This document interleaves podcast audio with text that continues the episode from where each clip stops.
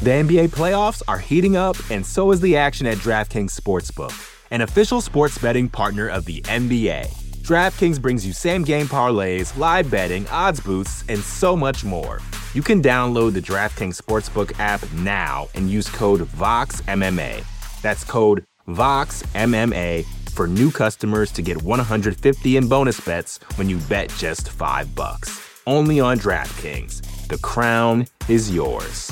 Gambling problem? Call 1 800 Gambler. Or in West Virginia, visit 1 800 Gambler.net. In New York, call 877 8 HOPE NY or text HOPE NY 467 369. In Connecticut, help is available for problem gambling. Call 888 789 7777 or visit ccpg.org. Please play responsibly. On behalf of Boot Hill Casino and Resort in Kansas, 21 and over. Age varies by jurisdiction. Void in Ontario. Bonus bets expire 168 hours after issuance. See dkng.co slash bball for eligibility eligibility and deposit restrictions, terms, and responsible gaming resources. You know how to book flights and hotels.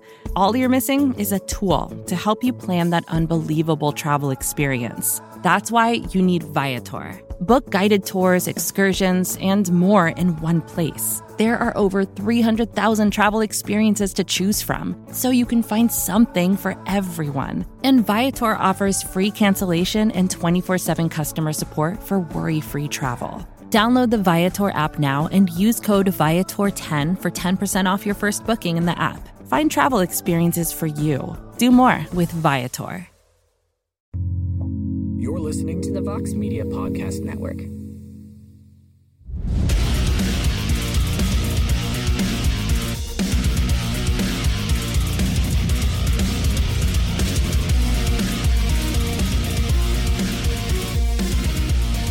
Welcome back to the Fighter versus the Writer. I'm your host, as always, Damon Martin. I am alongside the UFC legend. He's back after a week away, and let me tell you, the show is not the same without him. Matt the Immortal Brown. Matt, what's going on? Man, I'm glad to be back, bro. That was a long week without you. I miss your face. Uh, dude, I, I tell you, like, it was weird. Like, listen, we, we had a great pinch hitter. Paul Felder came in, did a great job on last week's show. Really appreciate him doing the show. Kevin Lee as well.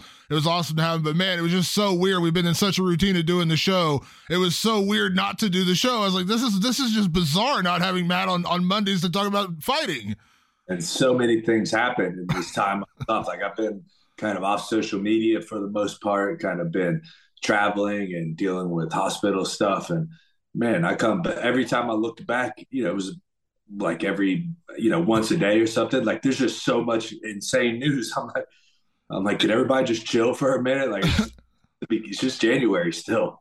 It feels like there's some weeks it feels like nothing really happens, and we're like, you know, kind of digging around, like, what should we talk about? And then other times it's like everything ever happens. And during a downtime, like the UFC was off for a big part of that, and there's all this crazy, wild stuff happening. And in just a two week span that we've been away, it's like craziness. So yeah, it's uh, uh, it, quite a quite a world we live in the UFC these days.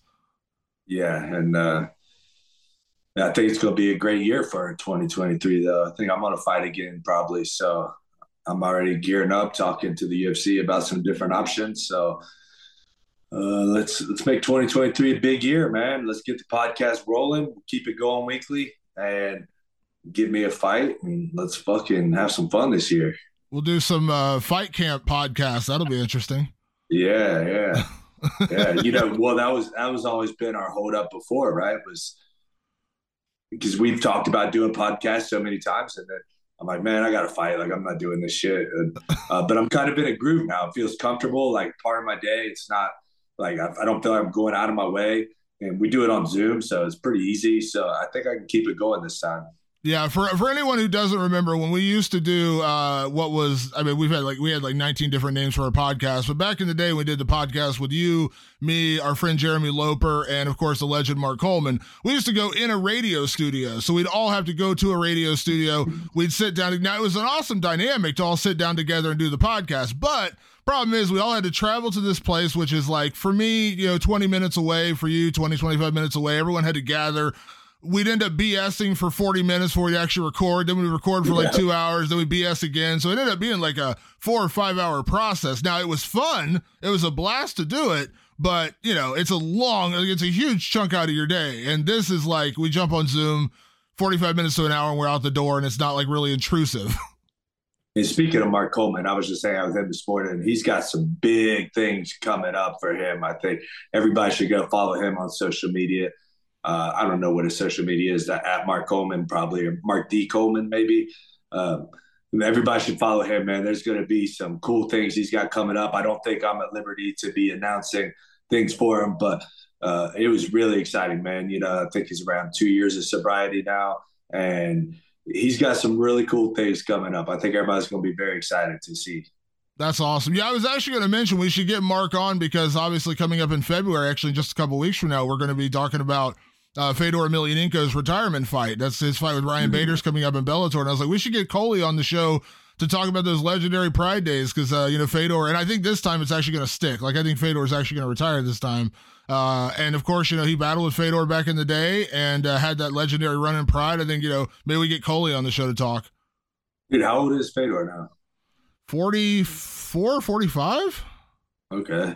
And how old's uh, Bader? He's kind of getting up there too, huh? I think he's 39, if I'm not mistaken, 38, 39, right around that range. So he's getting up there. That's a, a that's a crazy matchup too. You know, that's a that's a fight that is kind of interesting, regardless of how old they are. Just you know, Bader's been looking good at heavyweight, so.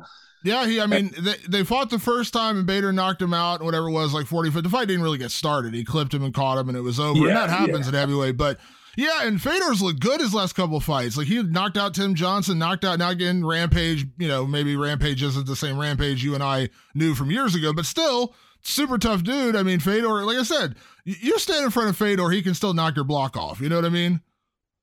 Yeah, he hasn't seemed to have lost a lot of that speed and uh, athleticism that he's always had. So, yeah, I, I, think it's a good matchup. Regardless of whether they fought again, there wasn't like a uh, we didn't get to see a lot in that fight. So I'm I'm interested to watch them have like a, a you know some scrambles and some good some good fighting.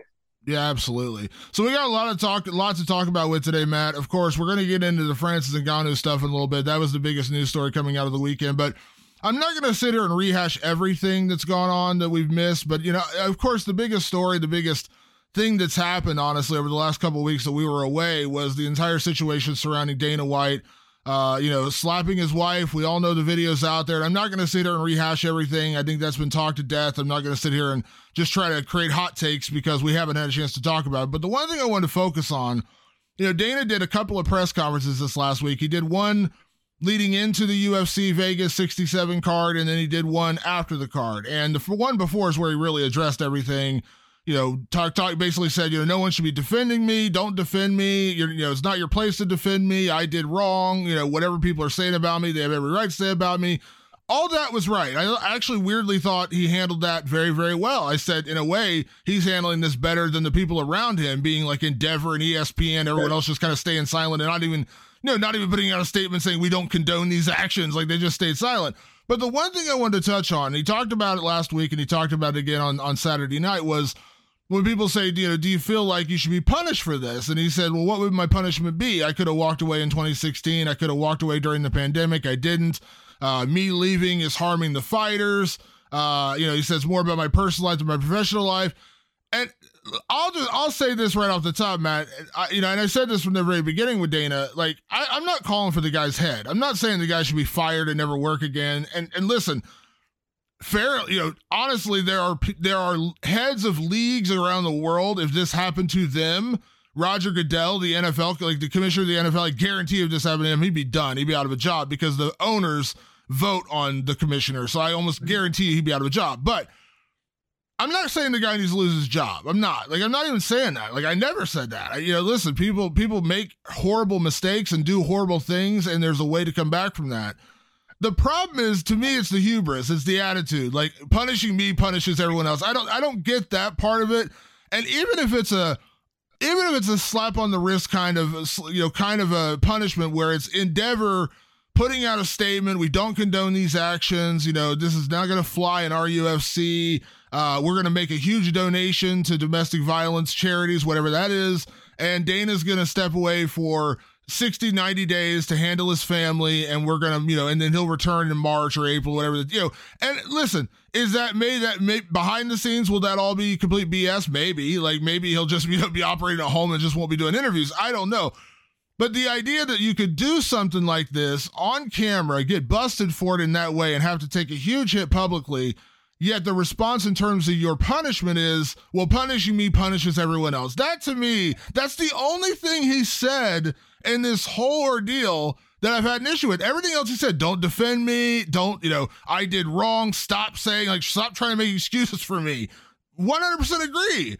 But that thing kind of bugged me because I'm like, at this point, the UFC is kind of a well-oiled machine. Matt, you you work there, you know. Um, not to say Dana doesn't have a job. He does. He plays a, a huge part in, in what makes the UFC move. But him stepping away for 30 days, 60 days, I don't think the wheels are going to come off. Yeah, yeah. There's there's a lot to that, man. Um, uh, first off, I don't work there. I work for them. Uh, That's true. That's true. Contractor, right?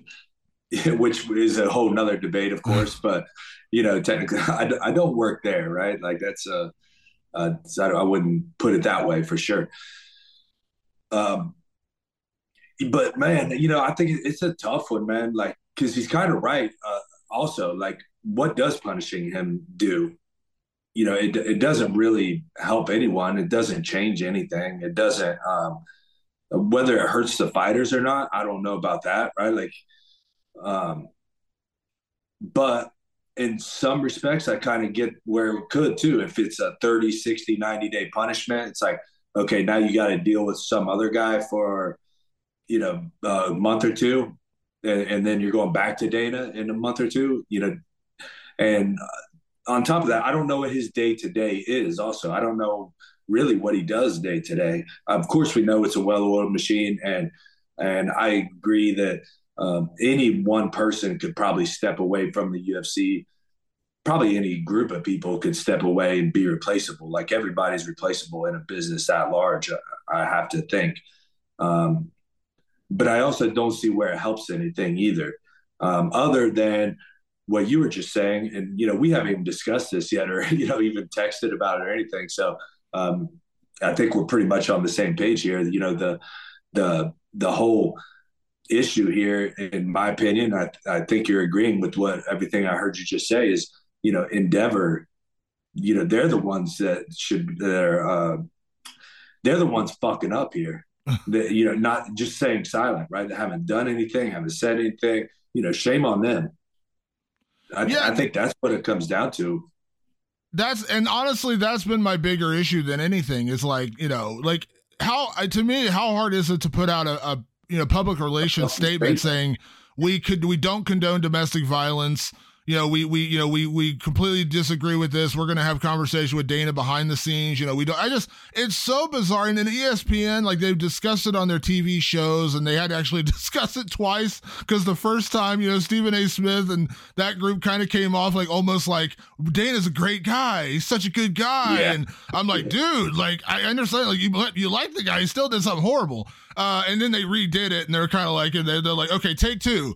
Uh, and then they, you know, they kind of went off a little bit more. But like ESPN as a company didn't put out a statement. Turner Sports, who's about to air the slap fighting league in like a day and a half, they've said nothing. Again, I'm not saying you have to cut ties with the guy. I'm not saying you have to stop doing business with him. I never said that, and I don't. I don't necessarily believe that that's a thing that would happen. But you can at least put out a statement and say we don't condone these actions. Like how Dana's inviting you to do it. He's like, don't defend me. Don't you know whatever you're saying about me is correct. Then why aren't these companies just at least saying that? Like, how are they not like what mess? Like, here's a great example, and this is like one thing that like really okay. You remember the whole situation a few years ago with Rihanna, the singer, and Chris Brown, that whole domestic violence situation when you know that whole thing exploded. Yeah. yeah. W- WME, William Morris Endeavor, Endeavor is a company. They represent Rihanna. That's her agents. Imagine mm-hmm. if Rihanna is going in the office and she's been a, a, a very public survivor of domestic violence and then this company just stays silent when another person on their roster because ultimately Dana's an employee of Endeavor now. Like he doesn't own the UFC. He is essentially an employee of Endeavor. Like that's who he works for. Right. The fact that they would again, I'm not saying the guy should lose his job, but make a statement. Make a you know, put out a public relations release and just say, "Hey, we don't condone these actions." It's that video is terrible, you know, whatever. And and and I'm not saying it all goes away, but at least you make an effort. Like at least you're publicly saying we don't because by staying silent, you're not necessarily saying we condone this or we have no problem with it but you're not not doing it. You know what I mean? Like you're not you're not you know you're, you're not you're not absolving him, but you're also not even saying it's wrong. Yeah, it's weak. It's, it's just very weak uh, uh, uh as a business, and that's where I look at you know whether it's Ari. I think he's in uh, the head guy, right, in charge, yeah. right. And you know that's some of the things you have to do as a leader of a business, of a company. Is you have to make these hard decisions, and and whether it's you know, minimal, just a statement. I just I wonder what these meetings are looking like when they're talking about it and they're sitting down with the board or the different people involved and they're saying, you know, let's just stay silent. Like, how does the meeting end with that? You know, versus you know, we get there's something we have to do, right? And um, again, you know, I just say shame on them, right? Like it's what it comes down to is uh, it's just a very very weak uh, position that they're taking and this is you know we talk about it all the time about uh, the next generation how weak they're becoming and you know and these types of things is what is kind of trickling down and teaching this generation this sort of weakness um, you know a lot of people may not even tie it directly to that but i do and and i think that's uh, you know what is teaching people weakness and again dana was the guy who came out um, the most respectful and honorable of all this even though he did the crime which was a terrible thing to do and was wrong. And you know, we, are not going to uh, not. I don't think there's any debate in that. But the way that he stood up and said, "I did it. Don't defend me. Uh, you know, I deserve whatever I get." That was an honorable thing to do.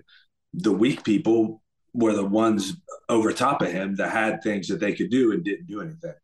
Yeah, and like I said, you know, when it comes to the whole punishment thing, like I'm not even, you know, like I just honestly thought like and again, credit to Dana for actually doing a um for actually doing the press conference and just like talking yeah. about it and addressing it because my honest opinion was after that whole TMZ thing because TMZ is ultimately a partner of the UFC like they have a business with the UFC so doing that I was like, okay, you you you you've gone to an outlet that's not really going to push you on these questions. They're not going to question whatever happened. You know, even one guy in the interview is like, now we heard there was a lot of alcohol involved. Like, all right, let's stop like the whole like you know, um, so I thought maybe Dana would just, you know, put his head in the sand and disappear for a month. You know, we wouldn't see because the, the the, the card coming up this weekend's in Brazil, the next one's in Australia. There are a lot of times where Dana doesn't travel to those events. I just thought maybe we wouldn't really see a lot of Dana until March. You know what I mean? And that would ultimately be his quote unquote punishment. He would just kind of fall off the radar for a couple months.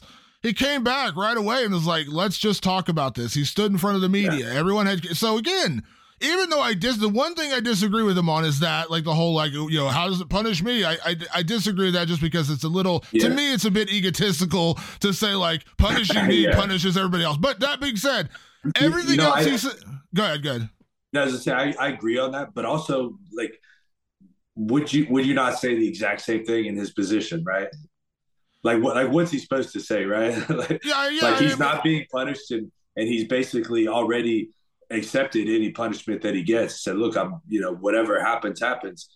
But he's like, like, what do you say in that position? Put yourself well, in his shoes. That right? goes, and that goes back to what we're talking about, right? Like, in a way, like exactly. in a way, Dana, Dana shouldn't be. Dana's not going to punish himself. He's the president. Of course, he's not. Like, you know, he's. Right. So why aren't Endeavor? Why aren't you know Endeavor's the really the worst one here because they are the ones who employ him. And again, I'm not nowhere am I saying that the guy should be gone. I don't think that at all, and I don't I don't believe that. Um, but where are they just to say like we're going to handle this behind the scenes? What does that mean? It probably means nothing. You know, it probably means that you know they've you know they've talked to him about it.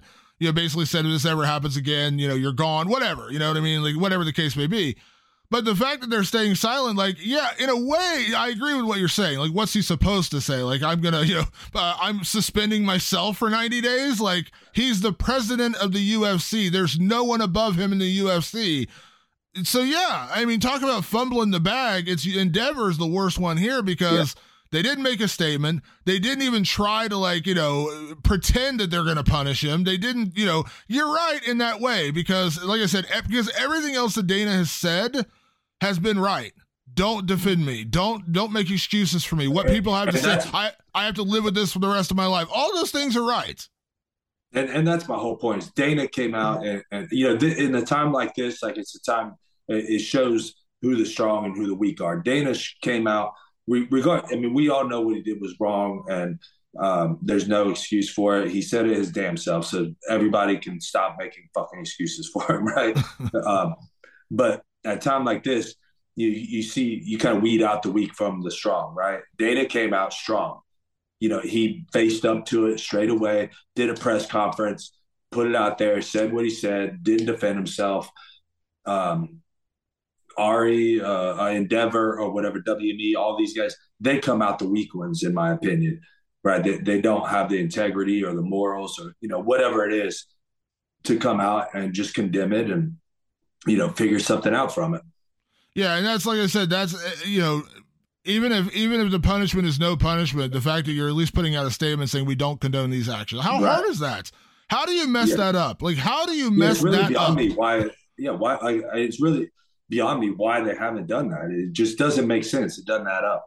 Yeah, like when when a U like even like we've seen this in the UFC when a fighter messes up or does something stupid or gets arrested or whatever the case may be, the UFC will, you know, usually, you know, we may, you know, some people get released or whatever. We know that happens, but like sometimes they'll, you know, they'll, they'll, they'll put out a statement like that's just normal business relations. Like that's just how it works. Like they'll put out a statement saying, you know, we don't condone these actions. Uh, right. You know, I mean, now granted, this is a, a, much different situation. Obviously, affects the UFC on a much grander scale. But like when the whole James Krause thing happened, oh, they released a freaking three page long, you know, like all this stuff, like you know, basically absolving, you know, never, you know, basically. Now again, that's I, I understand it's a totally different situation, but still, like that's how serious it was. Like within a day, they're putting out a huge statement saying, like, how does Endeavor fumble this so badly? Like, how do they mess this up so? In, in like, I just don't understand it. Like, you are a company that before you owned the UFC, you were a you were a, an agency. You represented people. You have a public relations department. You know what I mean? Stars, celebrities do stupid, horrible things all the time.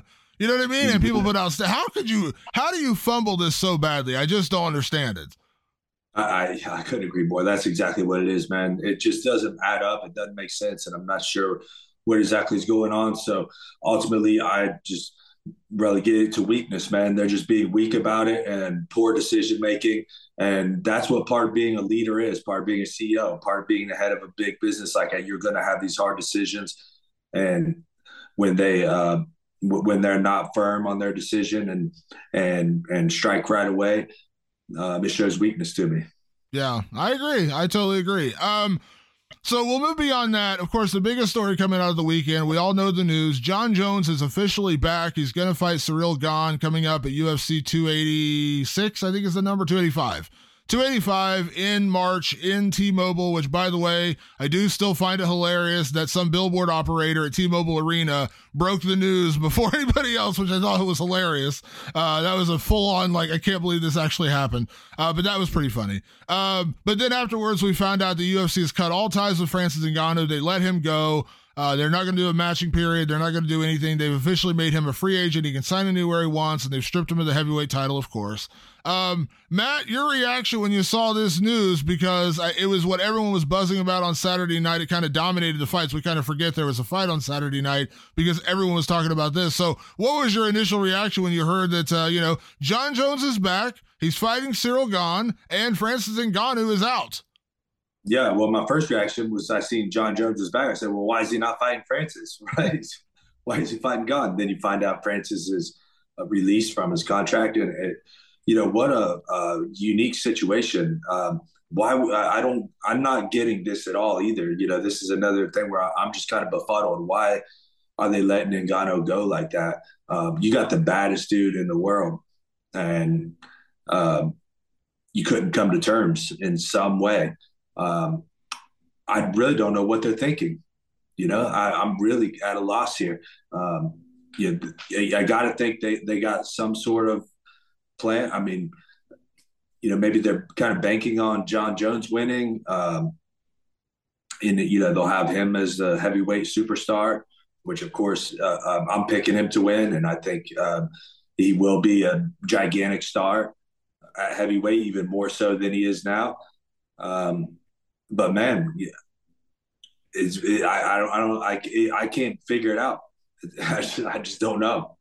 It's uh it's so bizarre to me because you know Fran like let let, let, let me like Francis Francis has such an incredible story and talking to Francis. Have you talked to Francis much? I don't know if you've really met him or hung out I've with never, him. Or talk- I've never talked to Francis. Okay, no. so I've only interviewed him and talked to him a few times, you know, whatever, but he is like the nicest guy in the world. Like he is genuinely like as genuinely nice as like, you know, not the fake, like, you know, whatever. Like he's a gen- and I'll say this, I've said this many times, like my personal interactions with Jon. I know Jon Jones has a terrible reputation. Every time Jon has been nothing but nice to me. Like I I always hmm. in that way will defend Jon Jones because Jon has always been super cool with me, like whenever I see him. Um, Francis is that dude. Like Francis is an incredibly nice guy. He's also the dude who will hit you and knock your head into the fourth row. You know, baddest dude in the world.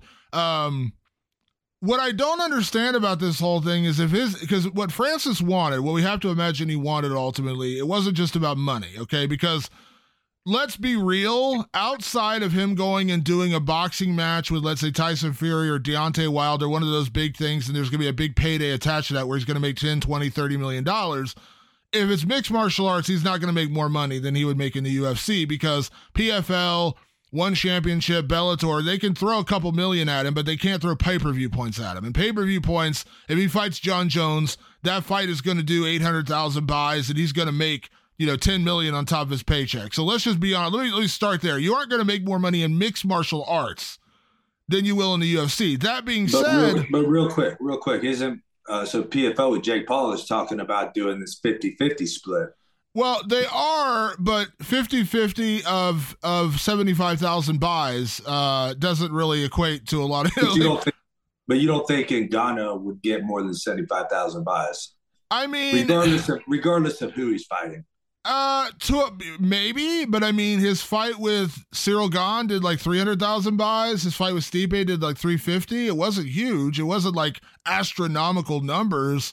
And the problem is, is who's he going to fight? I mean, boxing. If he does Deontay Wilder and they go in there and they're just two, world. yeah, that's a different world. But MMA, I don't know who he's going to fight that people are going to plunk down seventy dollars to watch. That's the problem. I think Cyril. I think his first fight, whatever he does, is going to bring in a lot of eyeballs. But beyond that, like, are we gonna pay? Are you are, like as a consumer? Are you gonna pay seventy dollars to watch him fight um, Linton Vassell in Bellator? Right, Or right. and that's not a knock on Linton Vassell. I'm just saying, like, fifty percent of you know seventy-five thousand buys more than you know whatever percent of 300, 400,000 buys. it could be, but depending on what you're charging and how many buys, sure, you, it could. Right. PFL, like I said, that's what they're offering, and, and you know, it, I mean, it would And I'm seem just, like I'm just wondering if this is where his head's at. Yeah, well, and here's the thing. If that's ultimately what you want, you want more freedom to do things, and that's been his big that's been his biggest, you know, statement this entire time is he wanted freedom freedom to do other things and boxing's the one thing he wanted to do. Yeah, The UFC by allowing Conor McGregor to do that back in 2017 to go fight Floyd Mayweather, they opened the door to this. They open the door to this, to allowing, and it's not going to happen all the time. And there's not going to be a long list of fighters who are going to have viable big matchups that would actually be entertained. Like, they're like, Islam Makhachev is not going to suddenly say, you know what, I really want to fight Tank Davis. No, that's not going to happen. We all know that's not going to happen. Like they're not going. He's not going to suddenly say, you know what, I really feel like fighting Oscar De La Hoya and his re, re come back from retirement. No, but Francis Ngannou, the baddest heavyweight on the planet, going out there and trading hands with Deontay Wilder. That's you know now. Do I think that Francis will do great against high level boxers? It's probably not going to go well because ultimately, st- even though heavyweight, I get it, but you know, he- boxing, I, I hate the disrespect to boxing that like a guy from MMA could just come in and beat the best boxers. It's probably not going to happen. But if he wants to go secure a bag and get paid $20 million, $30 million to go out there and throw hands with Deontay Wilder for 19 seconds or however long those two savages can throw punches at each other, go for it. And you, the UFC has to shoulder the blame because they let one guy do it. And we all understand Conor's a superstar. He's the biggest name. We all understand that. But you opened the door. And now you're telling this guy, we won't do for you what we did for Conor. Yeah, that's a good point. You know, I think that's a real good point because, and whatever organization, let's say Ngannou does go to PFL, he's probably not going to sign exclusively with them, right? So now he could do PFL and boxing, right? Like he's going to certainly have this in his contract now, right? So uh, I think this is, you know, and, and, like you said, even more so than the money. Now he can do all these different things, and he can really, you know, he's going to make enough money to be perfectly fine. He's going to make good money. Um, he's and he's not going to be fighting the Jon. He doesn't have to deal with Jon Jones coming up to heavyweight, right? He doesn't have to deal with Stipe coming back and these guys trading their life off to fight him. Uh, but what he may end up having to deal with is Tyson Fury, right? if he ends up fighting Fury, that's you know, I actually think Wilder and, and Ngannou is a great matchup. I think that's a really solid matchup where uh, the two of them uh, could have a really good fight. And I think Wilder's a little underrated as a boxer. Personally, I think he has better boxing. He just looks terrible at doing it, and everybody uh, only talks about his power and kind of forgets that he does actually have some skill. Um, but I think Ngannou makes a good matchup for him because Wilder leaves himself to be hit, and uh, we all know what happens when Ngannou hits someone. And um, so I think that's actually a great matchup. Um, him fighting Fury, though, uh, I, I wonder about that one because we all know what's going to happen. But then again, we all knew what was going to happen with Floyd and Conor. So it gets pretty interesting, you know. But uh, I, I, have to think that, that Ngannou wants to fight in PFL and boxing. Right? Is this possible? Yeah, I think I think it's possible, and I think that's you know whatever the whatever scenario happens, I think that's the most likely the way it plays out is he does eh, he signs with some MMA organization for a fight or two, but then he's also going to do boxing. Boxing is the thing he's always wanted to do, and we all know that. And I'm not going to fault. Listen, the guy has a dream. And, you know, the he, other part of this too is that look, if he, if he goes out there and beats Deontay Wilder, beats Tyson Fury, which I, I highly doubt, but look, this is fighting, bro. Shit, crazy shit happens, and he, and then he goes to PFL and has a fight and has a 50-50 split with him. That does over, uh, you know, that does over 300,000 buys now. I don't care yeah, who no, he fights. Right? Oh, absolutely. He's the biggest oh, star in the world at that point. Absolutely. If he can go out there and I, I, you know, I keep saying Deontay Wilder, I think that's the fight that would make the most sense because A, Tyson Fury is back now, and I don't think he's going to really entertain the kind of weird freak show fight as much, especially with Usyk yeah. out there. And and Tyson, not to say like you know, just like Floyd, you know, Tyson might entertain it to take a you know paycheck, sure, uh, but it seems like he's more focused on like establishing himself as like one of the greatest heavyweight boxers of all time right now. At least it seems that way to me. And I would I would disagree. I think Tyson, just personality wise, would love that. Right, like he's just a fighter like that, and it's an easy payday for him. Uh, I think Tyson would be more into it than you think. Uh, I think the biggest X factor in all that is Usyk, who, who you brought up, and Usyk is going to give Tyson a way tougher fight than anybody is giving him credit for right now, and Usyk might beat him. Usyk's really, but that's and but that's a fight in boxing that will sell. People want to see that fight. Like that for is sure. the biggest fight you can make right now. Now, would the Francis Ngannou fight be easier in terms of like less danger than Alexander Usyk? Yes. Uh, in terms of like you know, like Usyk has a legit chance of beating Fury. I don't. I'm being honest here, man. I don't give Ngannou a great chance of beating Tyson Fury. I mean, yes, it's heavyweights. One, but dude, he got hit by a cement brick in Deontay Wilder, and I would argue Deontay Wilder probably hits just as hard as Francis Ngannou, and he and he and he and he kept. Now I'm not saying you know you get hit on the button by the wrong spot and you're going to go out no matter who hits you, but what I'm saying is is like odds are Tyson Fury would be an astronomical favorite over Francis Ngannou. Be an favorite. The hard thing is we've never seen Ngannou box, so we really don't know how good his boxing is. MMA is not boxing, so. Uh, we get we need to see him box first, right? Like it doesn't. Yeah. Uh, we can't even make a determination without seeing him box. Yeah, but him and Deontay Wilder, that's an interesting one. I think that's one that would sell a lot of pay per views. There'd be a lot of interest there. Two of the heaviest hitters in the history of sports. I mean, not just yeah. boxing, MMA, like two. So yeah, and if, but here's personally, if, if in a perfect world, I'd love to see Ngannou if he wants to really seriously wants to go box, like go go beat a lower ranked heavyweight first. I mean, this is what you know. Same thing I said with Conor, and same thing I talk about with any of these guys who want to go box. Like, go beat one of the lower ranked guys first. I'd love to see uh, uh, what's it, um, Ngannou fight like Stiverne or something like that. And you know, one of these guys like in the top ten that's going to be a tough test. And uh, and if they lose to him, then he just you know don't try to box again. If he beats him, you know, then maybe we got something on our hands worth watching. somebody threw out Andy Ruiz. I was like, ooh, that's a good idea. Uh, you know, yeah. but, well, he's fighting. Uh, he's fighting soon. Uh, yeah. Well, no, I'm just saying like that level. You know, guys. Yeah, yeah. The guy who's the guy who's you know good but not too good. But here's the thing. I'll disagree with you there. While I agree with you in principle, I do agree with you in principle. On on the on the paycheck side, if you lose to Stiverne or well, one of those yeah. guys, then it goes. So go get the Deontay Wilder fight, go get the Tyson Fury fight, get your paycheck, get your huge money. I'm fine with all that.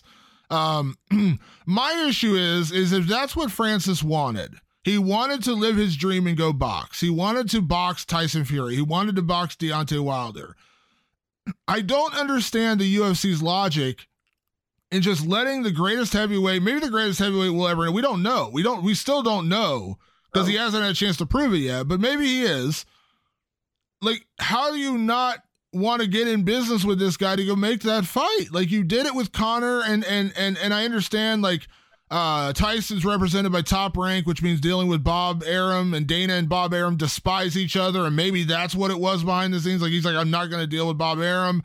I don't know. I don't know who who is. I don't know who Deontay Wilder's promoter is. Is it is it PBC? Is it Premier Boxing? I can't remember who his promoter is. I'm not sure. Uh, but like, if that's ultimately what he wanted, and he's like, I'll take the money. I just want to go do this boxing match. I just don't. I don't.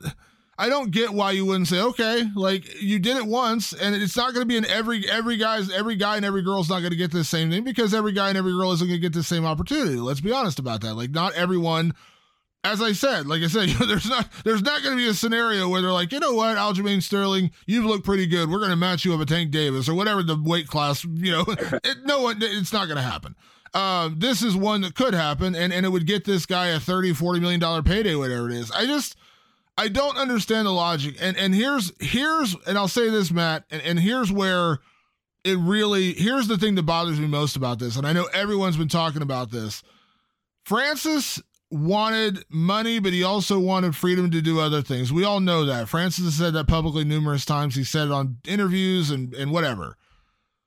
Why do we always have to get this narrative from Dana of him saying, well, he wanted to get paid more money to fight lesser competition, and that's not what we do here. He wanted to leave to fight. Now, could I argue and say that Francis will not face the same level of competition outside the UFC in heavyweights? Yeah, I, I could see that. Like I could, I, I understand because there's heavyweight's not a deep pool. Like it's just not. Like you're not gonna go fight the random dude. Like was Ante Delija, I think is his name, the guy who won the heavyweight in PFL. Like are we are we gonna pretend that dude is on the same level as Stipe? Yeah.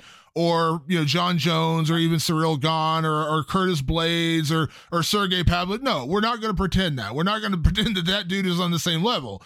But to suggest that he's leaving surely because he wants to fight lesser competition is so ridiculous. And I don't understand that narrative. And that narrative worked for other guys for sure, right? Like, uh, whether it was true or not, like we could kind of buy into it a little bit, right? With Francis Ngannou, it's like, wait a minute, like this dude just beat the the best heavyweights in the world. Like, did you see what he did to Alistair Overeem? I don't think he's scared of, of anyone, right? like, yeah, yeah. I mean, he beat Stipe handedly, right? you know, I mean, come on, man. Like, yeah, you, you can't.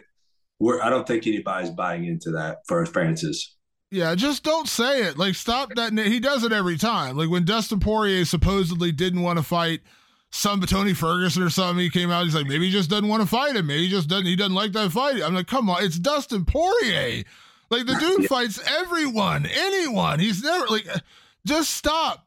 Every like do are there times when fighters turn down fights because they don't like a matchup? Of course that happens. We all know that. It happens. But to this narrative that they're afraid Dude, you yeah. step in a cage with another human being, knowing full well you're going to get, you could potentially get your head knocked off or a limb broken. Whatever you step, to suggest that he's he's somehow he's he's like he doesn't say he's scared, but he kind of says he's scared, right? Like that's kind of the narrative you're building when you're saying like, well, he wants to get paid more for lesser competition, and that's not what we do here. I'm like, come on, Dana, we all know yeah, better. It's, it's sort of a political thing, I think, where I mean, if you think of the politicians or or you know Dana speaking, you know, you're you're speaking to the lowest common denominator here, right? You're you're not speaking to the the people that are educated and right? Like you're speaking to the casuals. Like those are the people that you're pandering to the most on when you're saying things like that.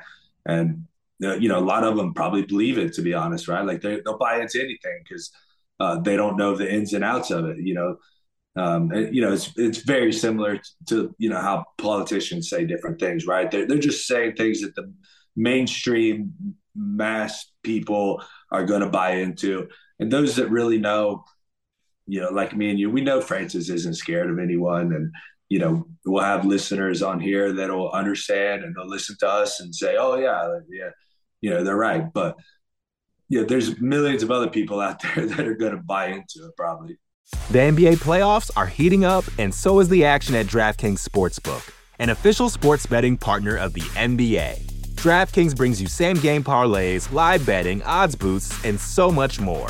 Don't miss out as the NBA postseason winds down. And new customers to DraftKings can bet 5 bucks to get 150 in bonus bets instantly. You can download the DraftKings Sportsbook app now and use code VOXMMA. That's code VOXMMA for new customers to get 150 in bonus bets when you bet just 5 bucks. Only on DraftKings. The crown is yours.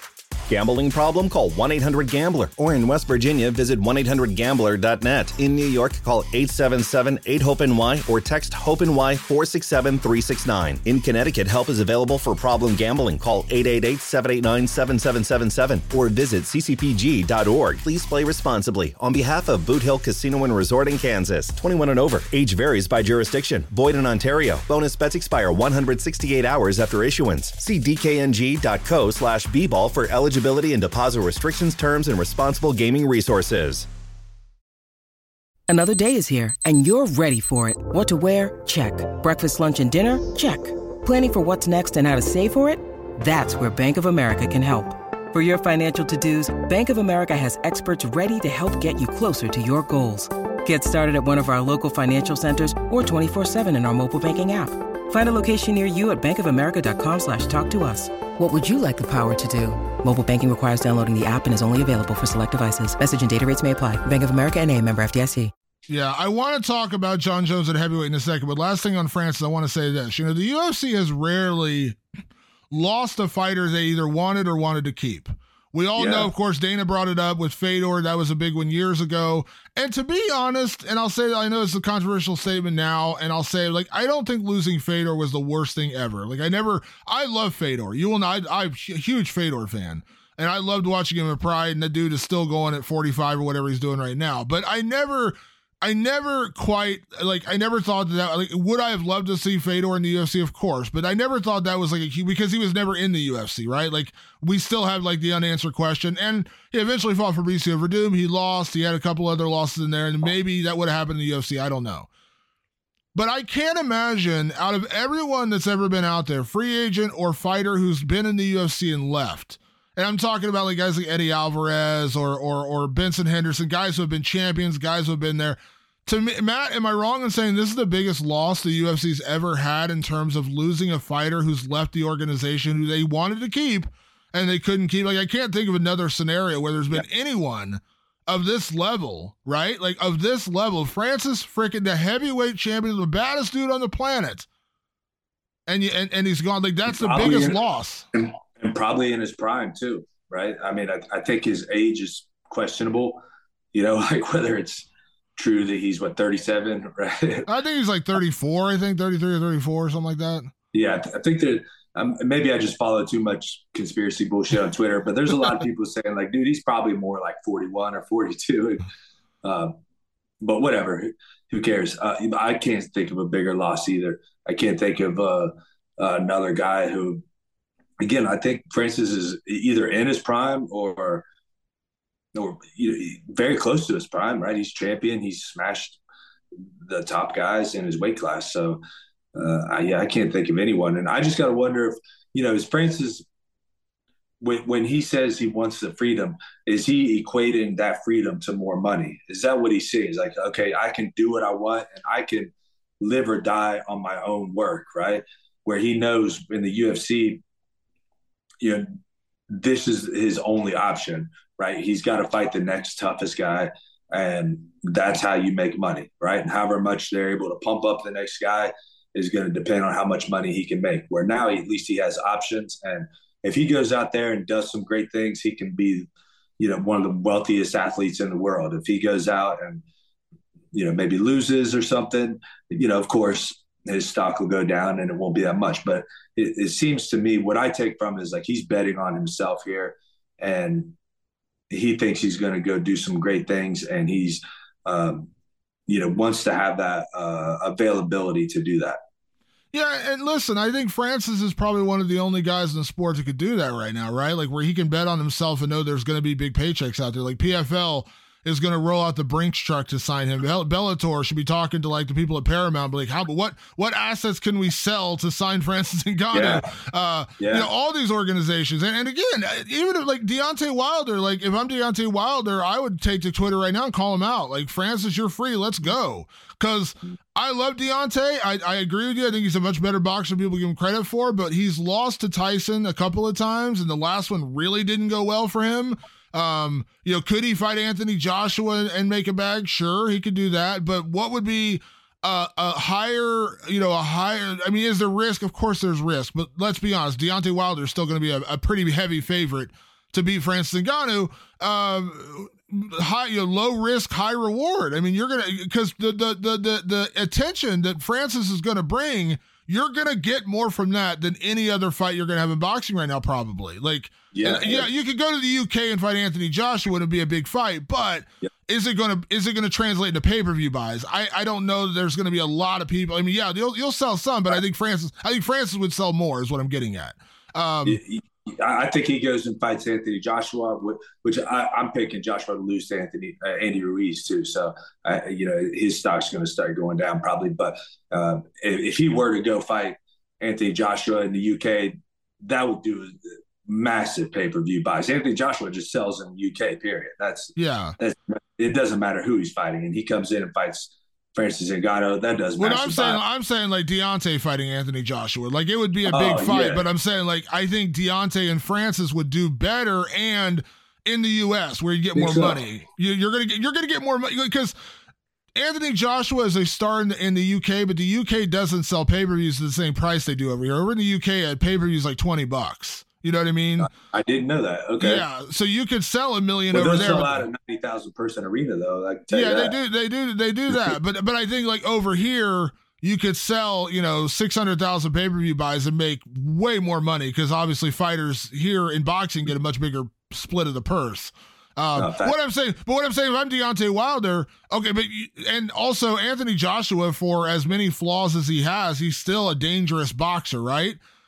Francis, you take less risk. Like Francis, you just have to worry about him waylaying you with a big punch. He's not. We don't, and we don't know what we're getting in Francis as a boxer. And yeah. chances are, on day one, you're not going to get. You're not gonna. You're not gonna face as much danger and risk fighting Francis as you would, let's say, Anthony Joshua, because for all the all the faults that Anthony Joshua has, he's still a pretty decent boxer and Fran- fighting Francis Ngannou, you get a big, big paycheck, guaranteed thirty million dollars, whatever. So if I'm Deontay Wilder, I'm calling out Francis today. Like I'm calling him out, saying, "Let's go, big boy, let's go." And and Francis, to hit to your point, he's one of the only guys outside of maybe Conor and a couple other people right now who could do that, right? Like most people don't have the leverage to go out and demand a two or three million dollar pay or go to PFL and say, "Open up that checkbook, boys. You're going to be paying me seven figures in a lot of ways." Um, so I'm I'm rooting for Francis in that way because he's one of the only guys who could do this. Because let's be, and I, I'm I know it's going to sound terrible. I'm using it as an example, but like at this stage of like you know Parker Porter, who is a UFC heavyweight, said, you know what, I'm betting on myself. I'm going to go and bet on myself, and I'm going to. Come on, no one's going to pay you. Yeah, like no, no work out. Yeah, yeah, no, it's not gonna work out. You might you might sign a PFL and they'll give you a chance to enter the tournament for a million dollars, but you ain't getting a million up front. Uh, now, the only other part that we haven't really talked about uh, about this, uh, uh, maybe I'm going out on a limb here, but with Jake Paul being involved in boxing now and being involved with the PFL now, does he make some moves with Francis, put him on one of his pay per views together? Does the PFL something? I don't know how what it would look like, but did they all somehow work together and all get rich together? Should, 100%. They should team up tomorrow. They should absolutely team up tomorrow. Yeah. What better way how to does that, what? How does that work? What is, is Jake Paul? He's with Triller, right? No, Or- he's or- not with. He's he was uh, he basically he does a one he does a one fight deal every time with Showtime. Showtime's been his promoter, but just like in boxing, you know, it's like a one time thing. Like they're not signing like a long term deal. So from my understanding, he can pretty much go where he wants. Showtime's just been his promoter over the last couple of fights, but now he does have some sort of deal with PFL. So maybe that's where he's going to box now too. I don't know. I don't know the ins and outs of that, but uh, yeah, I agree with you, Jake Paul and Jake Paul and Francis. They did a they did a TV show together and they were kind of talking about like this uh this is like a year ago or like 8 months ago they were doing a show where they were talking about this whole you know collective bargaining and and and unions in the UFC and the freedom the UFC doesn't give you they seem to be a little bit of kindred spirits where Dana White was concerned team up team up do Yeah, it That's what that's what I'm wondering is is something going on that no one's really talked about yet that I haven't heard. At least I haven't heard anything about. No one's mentioned. So just thought I'd bring that up and throw that out there. No, you're absolutely right. And, and listen, Jake Paul fighting Tommy Fury and Francis fighting Deontay Wilder, that is a massive pay per view. Ma- Massive, You know? massive, big as it gets. Yeah, do it. You know, outside of I don't know Fury versus Mike Tyson. or something, you know mean? Yeah, do it. And make and again, I'm rooting for Francis to make it now. Long term, is there a chance Francis might struggle to find competition if he does, let's say he fights Deontay Wilder and loses, and then he's in PFL fighting, you know, Ante Delija. Is he gonna eventually run out of competition because heavyweight's just not that deep? Sure, it's possible. But that's two years down the road. And guess what? Right. Two years down the road, he might be retired with a freaking bag as big as a house. You know what I mean? He might be like, he might have like $50 million in the bank and say, I'm peacing out, boys. And the only one that I want to happen that will absolutely not happen, probably completely out of question, but what I would actually like to see out of this whole thing is in glory, Alistair Overeem versus Francis Ngannou. Yeah, I'd like to see Rico Verhoeven. Rico Verhoeven and Francis would be interesting. Rico, yeah. I mean, I, I just like to see it only because of what happened with Alistair the first Oh, time. sure. you know? Yeah, see it in see it in kickboxing. under under Alistair's preferred rule set. But yeah, even I didn't even think about Verhoeven. God, yeah, what a fight that would be too, huh? Yeah. Yeah, absolutely. Um, the other piece of this puzzle, Matt, is of course Jon Jones is officially back. He's gonna fight Ciryl Gane in March. Um, I said this when we did our year preview show a couple weeks back, and I said that you know, I you know Francis was to me Francis was the scariest guy to fight Jon because Francis has that incredible one punch knockout power that could just it levels the playing field. As good as Jon Jones is, it levels the playing field against anybody, and all he needs to do is clip you one time and you're done. I like Ciryl Gane very much. He's an incredibly talented guy, but he got taken down at will by Francis Ngannou. A 260 pound Jon Jones, unless he's moving in there like a slug because he's so heavy now, dude. Remember, remember when Jon Jones fought Brandon Vera and he took him down and just elbowed his head into the middle of the canvas? I have a I have a little bit of a feeling that's how this fight's going to go. And I like Ciryl Gane very much, but if Jon Jones is smart, and I think Jon Jones is very smart in the cage, does a lot of stupid things outside the cage. Inside the cage, dude, his fight IQ is astronomical. I think he takes Ciryl Gane down and elbows him into oblivion. Um, and listen, the UFC has bet big on Jon Jones before and and come up snake eyes because Jon's made a lot of dumb mistakes.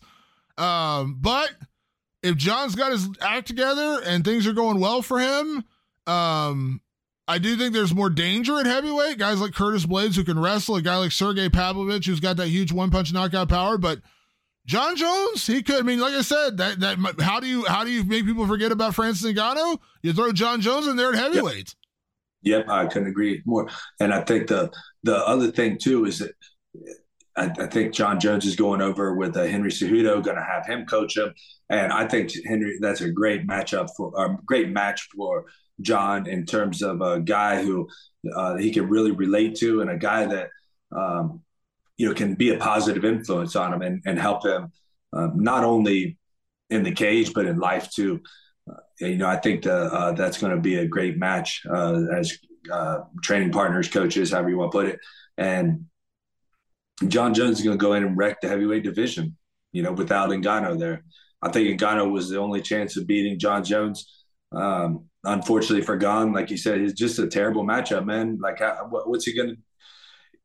Jon's just too smart. He's like you said, he's going to find a way to take him down, and uh, it's going to be very, very bad news. Gane has years and years to go to catch up if he ever could catch up to Jon Jones on the ground, which is pretty unlikely.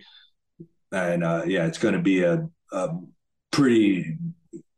You know, the only thing is Jon is hittable, and Gane is good at hitting people. So, you know, I think that's you know, there's a there like Gane has a chance. Like I, I'm not going to say that that Jon's just going to walk right through him and blow him out. Like Gane has a chance in this fight. There is a path to victory for him.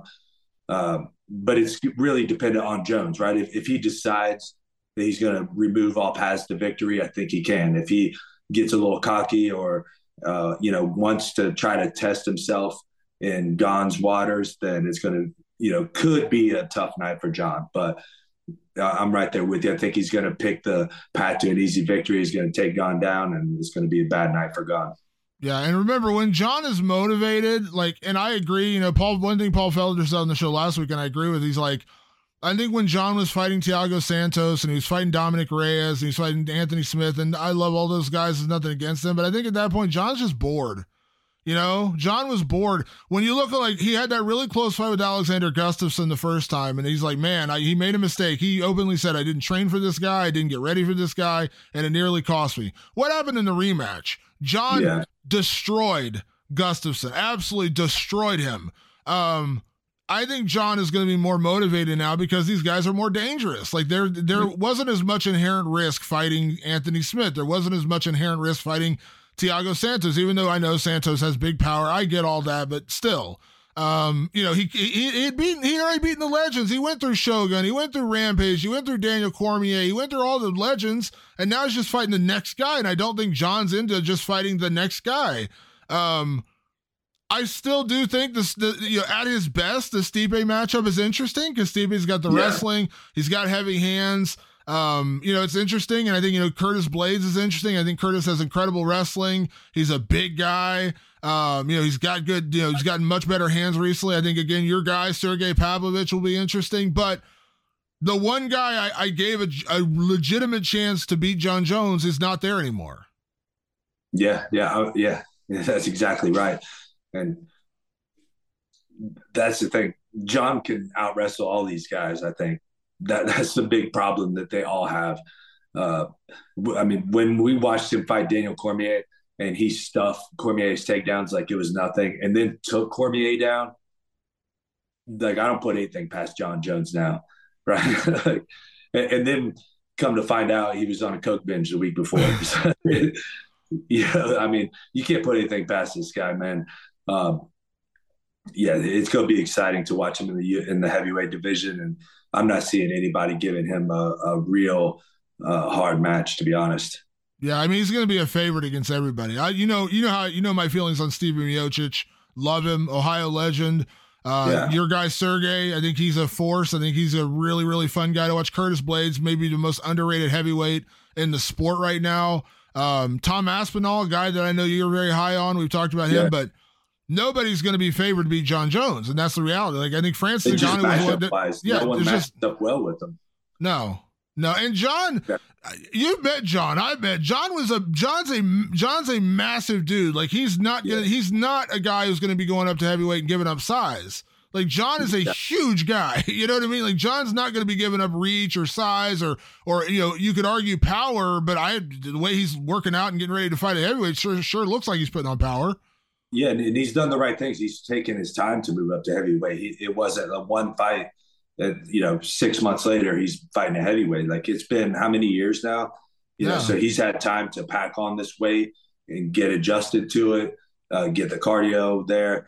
Um, so, so the real, uh, on, the only real question is, you know, is Jon's cardio going to hold up at heavyweight? Is uh, is he, you know, going to be a little slower at heavyweight? Uh, these are the only real questions. But skill for skill, Jon Jones is by far the best guy out there at heavyweight now. I think talent wise, you know, to me it comes down to two people. It's it's Demetrious Johnson and Jon Jones in terms of the most talented fighters I've ever seen. And there's just some things you can't overcome in that. You know what I mean? Like talent wise, like at heavyweight, there's just no one as talented as Jon Jones. Now, again, it's heavyweight. Can you get clipped? Can you get caught? Can you get a you know, stray punch? Sure. You know what I mean? Like if when when Derrick Lewis caught uh, Curtis Blaydes, like I think if they fought again and fought ten more times, I'd pick Curtis Blaydes to win every single time. But in that one instance, he made a mm-hmm. mistake. He ducked his head, and Derrick Lewis hit him with the uppercut and knocked him out. That can happen, absolutely. Um, but if you're just talking about like matchup wise, you know, it's like Demetrious. Like just no one's at his weight class. No one should beat Demetrious Johnson. Like you just it shouldn't happen. Right. And I agree with you on Henry Cejudo too. I think in, in, the long run, Henry may end up being a better coach than he is a fighter, and he's a really good fighter. Like he's a, he seems to be an incredible coach. Um, yeah, I mean, I just all it's and listen, and and with Jon Jones having someone like I think there's a big difference between having. Um, yeah, nothing against Greg Jackson, but you know, Greg Jackson is a martial arts coach and is a guy who um, wasn't really a fighter, you know, didn't really do. The, Henry Cejudo was a gold medalist. Like Jon has a certain level of respect for him that you you can't get any other way other than going out there and getting a gold medal. So, uh, you know, I think that that level of respect is going to be a, a big factor in Henry coaching Jon. Yeah. So outside of like a weird upset, we're both kind of agreeing no one at heavyweight in the UFC right now beats Jon Jones. Yeah, that's exactly it. Because the thing, one of the big things we I've noticed about Jon is, um, you know, he's had some close fights and um, you know hasn't always dominated everyone. But with the one thing that I've noticed about him is he never makes the big mistake. Right, he doesn't like Curtis Blaydes made a big mistake. You were just talking about put his head down, you know, wrong time, wrong spot. Um, Jon just never makes those big mistakes that are fight-ending mistakes. He'll get hit, make small mistakes, um, maybe gets a little bit lackadaisical at times. Maybe doesn't take it so serious. Maybe he's a little overconfident. Maybe you know whatever it is, but he never makes that mistake. Which I mean, I can look at my own career. Like I've made those big mistakes before, right? And um, you just don't see Jon do that. He never does the fight-ending mistake. It was almost like a, if you watch the Bengals Ravens game, right? Like Lamar Huntley made the big mistake that changed the game, right? Jon just doesn't do that. You you yeah. have to force him to make a big mistake, and that's not an easy task against a guy as skilled as him and as athletic as him. And you know, we all say defense wins championships, and um, he again he he never makes that big defensive error. Uh, where he where you're looking at uh, having an ability to win the fight. The only time actually that he actually did make a mistake that was that big was against Vitor Belfort that I can think of. You know, he gave up his arm. Vitor took the arm. Jon gutted out and got through it. But um, you know that's a that was a very rare thing, and um, I think he, uh, you know who knows what was going on in Jon's head. It looked to me like he was just completely relaxed and was like, "Dude, I'm like this is going to be real bad for you." And then Vitor just, I mean, you know, it's Vitor Belfort, right? He just popped it out of nowhere, you know, exploded into it. But uh, that is so rare for Jon Jones from everything I've ever seen from him. Yeah, we can talk about all the dumb things he's done outside the cage, but inside the cage, he might be the smartest fighter ever. Like honestly, like he may be mm-hmm. like fight IQ. We talk about fight IQ all the time. Jon Jones may be heads and head and shoulders above everybody. Like that may be his greatest asset. You know what I mean? He is smarter than you in the cage, and um, it's going to be hard for anyone to beat him at heavyweight. Like I said, Francis was the one yeah. guy. I don't know that anyone else does it. Yeah, the only one I compared to him fight IQ wise is probably GSP. Yeah. Oh yeah, GSP. Yeah, he's and, and, and, I, and, I, give and I give Demetrious, you know, like I said, I think talent wise, Demetrious is up there as well. I just think that those guys, like, and there's a reason why GSP after the after the uh the, the Matt Serra fight, he rarely, you know, he he never, you know, he he he went out there and beat everybody, you know, at their own game and and dominated. And yeah, I mean, yeah, well, yeah. He, I mean, we're talking about fight IQ, which is uh, you know a different thing than you know skill for skill. And when I see Demetrious, uh, it's not so much uh, fight IQ, ability to adjust and see things. If he's just that much better than everybody. I mean, yeah. that's that's what I see there. Um, with, with guys like like Jones and GSP, I do see more fight IQ there personally.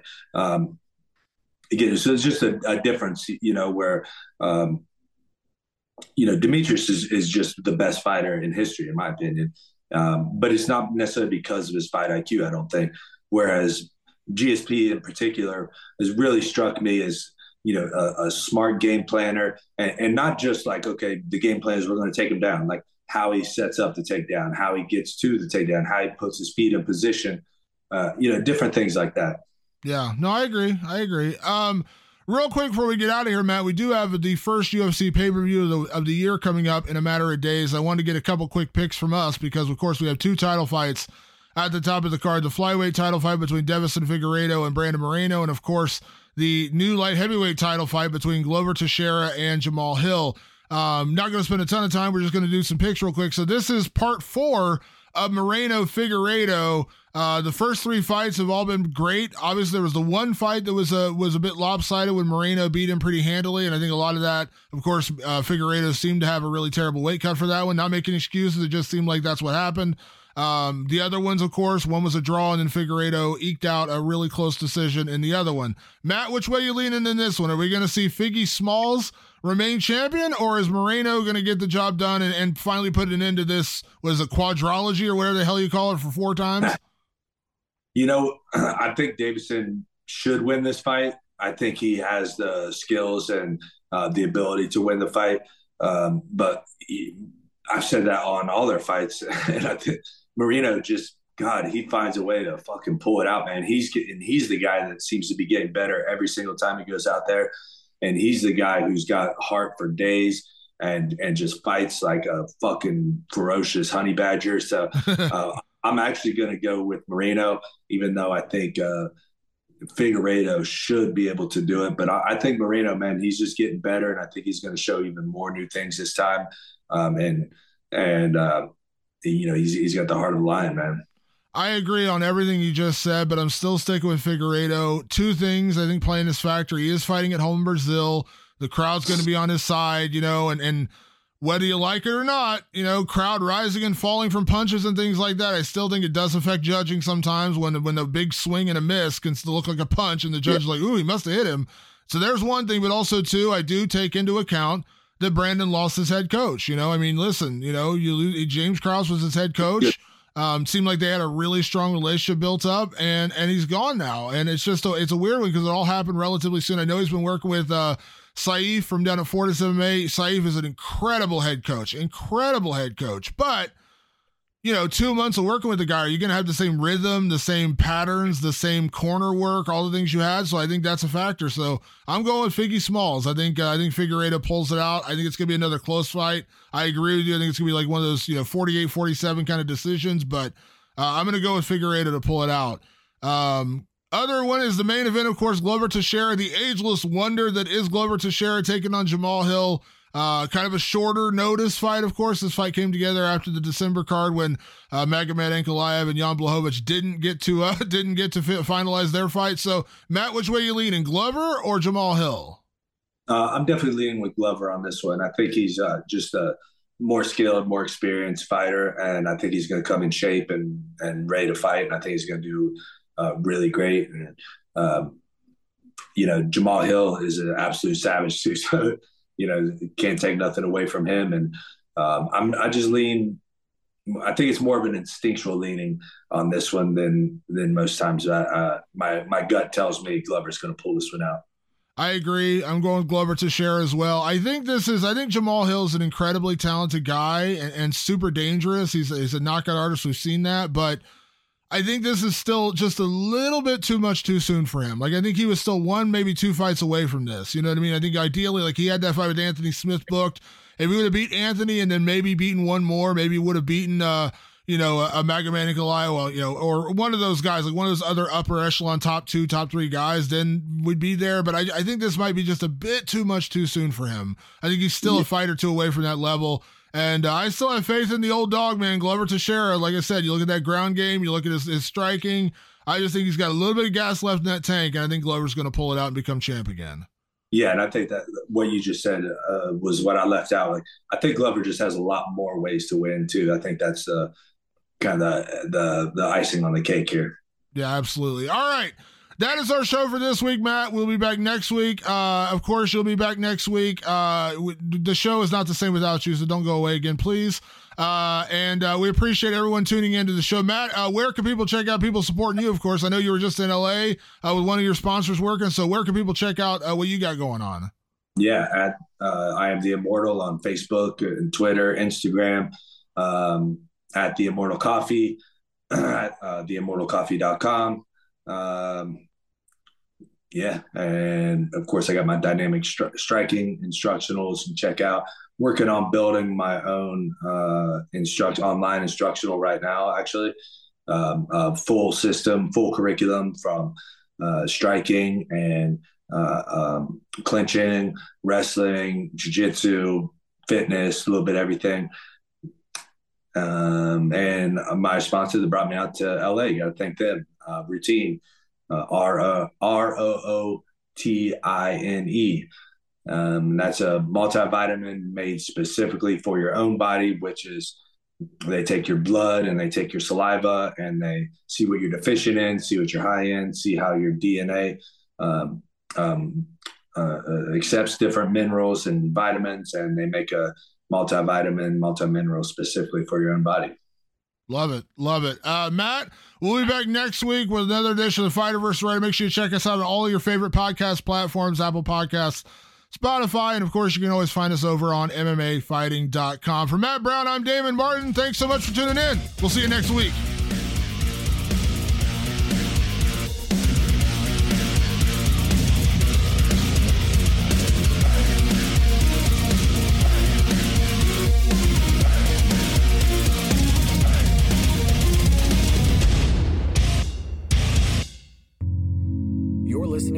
Media Podcast Network.